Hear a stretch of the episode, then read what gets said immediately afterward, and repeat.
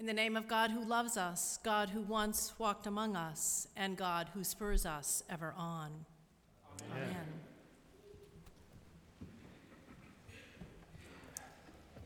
If you were here during the week of Vacation Bible School this summer, you may have met some of my grandchildren, including Sam, the oldest. Sam will turn eight next month, and I thank you for taking such good care of them. On Wednesday of the week of Vacation Bible School, Sam arrived at the church and announced he was so tired of talking about Jesus. he didn't want to do it anymore. I saw one of you kind people right after that happened, and you asked me how I was doing. A little distressed, I related the story. Oh, don't worry, this understanding dad told me, I won't tell anyone. I appreciate that, was my reply, but not to worry. Sam has already told everyone he could possibly find how tired he is of talking about Jesus. On Ash Wednesday, I came home after our evening services to a phone message from Sam. Grammy, we were looking at the Easter stories tonight, and I wanted to know why they used nails to put Jesus on the cross why didn't they just use duct tape? For Lent, it seems, Sam has decided to re engage in conversation about Jesus, for which I am tremendously grateful. the best answer I could come up with so far is that duct tape would have been a great option, Sam, but unfortunately, it had not yet been invented. Perhaps you have more to add to my answer to Sam, and I'd love to hear from you. As we gathered outside the front doors of the church on Tuesday evening to burn the palms from last year's celebration of Palm Sunday, we talked about what came to mind when we considered these symbols that were before us palms and ashes, palms turned into ashes. Journey was one of your responses, and I've been pondering that image ever since. It really speaks to me we have embarked on a Lenten journey, a journey that hopefully will take us to a place of deeper knowledge of God, a place of closer relationship with God. The children's service on Ash Wednesday was an acted out journey. A group of 50 of us traveled around the nave to each of the five stations where we engaged the symbol with each one of our senses. We touched and poured the water of baptism.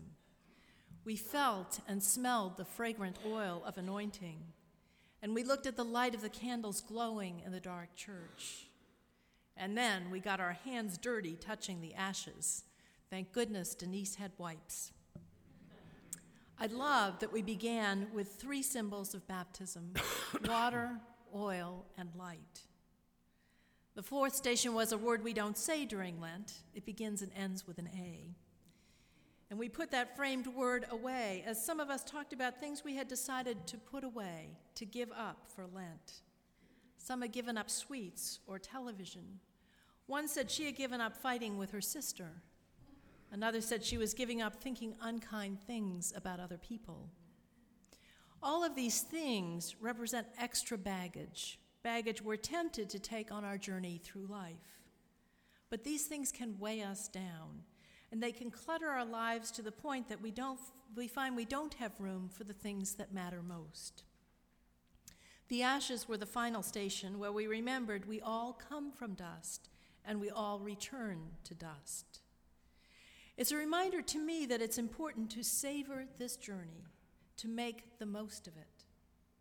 We also recalled ashes were used in Old Testament times when people wanted to express sorrow for hurtful things they had done and for sadness when a loved one had died.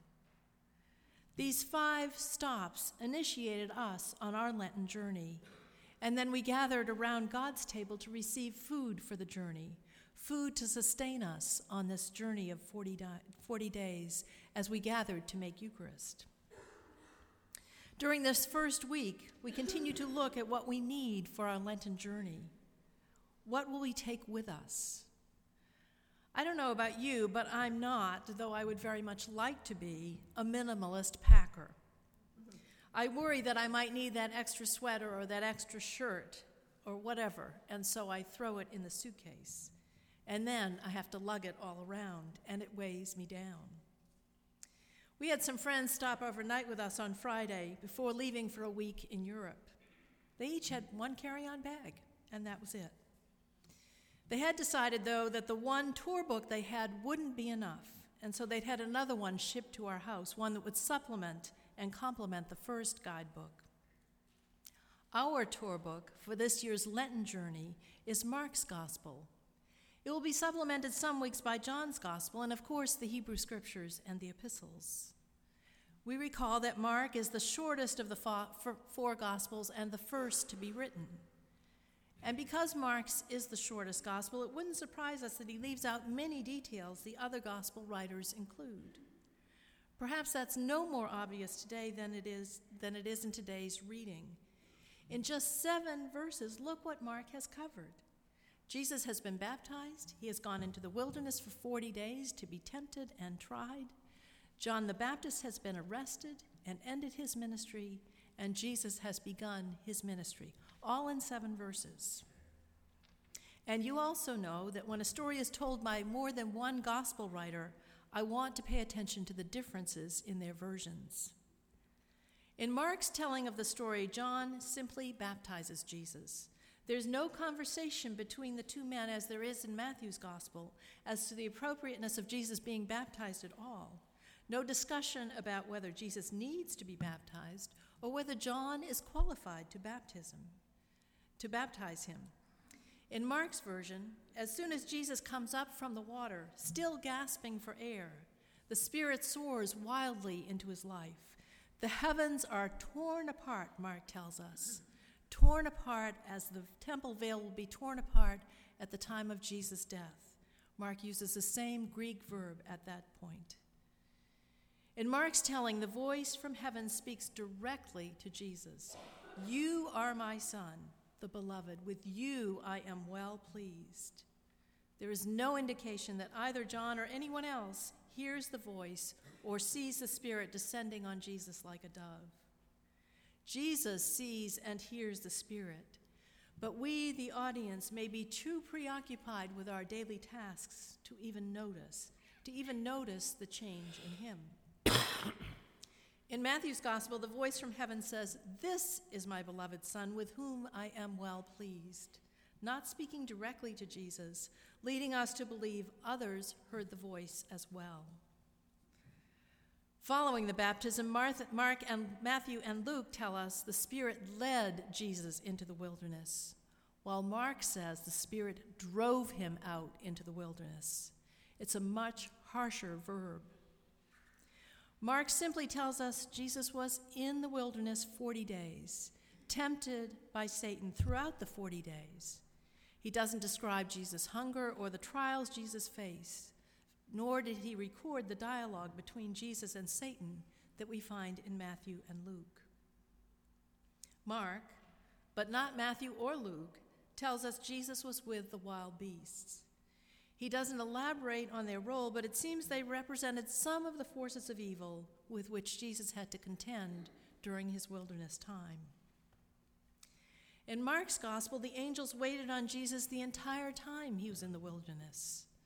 But in Matthew's gospel, the devil doesn't begin to tempt Jesus until he's already been in the wilderness for 40 days. And the angels don't begin waiting on him until the devil departs. The duration of 40 days is reminiscent of the Israelites' 40 years in the wilderness, where they were tested, and also where they were formed as God's people. It was a time for Jesus to prepare for and discern his public ministry, and a time for him to determine how he would live into his identity as God's beloved Son. Finally, Mark tells us that right after John the Baptist's ministry ends with his arrest, Jesus' ministry begins back in his home territory in Galilee. His ministry begins with his proclamation the time is fulfilled and the kingdom of God has come near. Repent and believe the good news. Jesus' ministry will end with his arrest, an arrest that, like John the Baptist, leads to his death. The kingdom of God has come near, it has already arrived. not yet in all its completeness, but it has begun. Jesus' call, as John the Baptist's, is to repent, to turn around. We have, may have missed the coming of this kingdom of God, this reign of God, because we were so busy. It's time for us to turn back and see what we've missed. We may need to turn from the things that keep us from noticing, keep us from serving God. In the Kerygma Bible studies, we've been engaged in the theme God's people have leaders, but only one king. We looked at many of the kings who reigned in Israel before the birth of Christ. A few of them were good kings, but more of them were bad kings. We also learned that the author of the book of Kings evaluated kings according to their faithfulness to God, not necessarily by how well they ruled or whether they were able to expand the kingdom. We then pondered what the kingdom of God was like.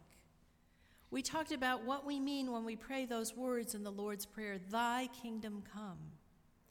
God's kingdom, God's reign, is one of peace, we decided, where one day, when it does come in all its fullness, God's will will be done on earth as it is in heaven. It will be a place where sorrow and hurt and pain will be no more. During this Lenten season, may we commit to adopting these kingdom values, to living them out. Now, whether we look on our Lenten journey as a wilderness time, a time of testing and trial as it was for Jesus, it is a time for us to claim and live into our identity as the people of God. It is a time of claiming and living into the proclamation You are my beloved daughter, you are my beloved son. With you I am well pleased. That identity is one of the gifts of our baptism. And along with the gifts come responsibilities. One of the responsibilities of our baptism is to, to be called to be ministers in the world. Our Lenten journey is a time to make time for conversation with God and perhaps with those in the community as we discern how we are living out and living into that call. How are we together as a community and individually sharing the good news that God's kingdom has come near? How are we facilitating its coming more fully in our time and in our place? Let us pray. Lord Jesus, we are privileged to watch you on your humble, glorious journey. We are blessed to follow you from baptism through the wilderness and into the midst of the people with whom we share the good news of the reign of God. And we are awed that our journey with you will take us through these 40 days of Lent to Jerusalem, to Calvary, and then to the empty tomb. We pray that you will give us strength for the journey, that we may have the discipline to follow where you have led the way. Amen.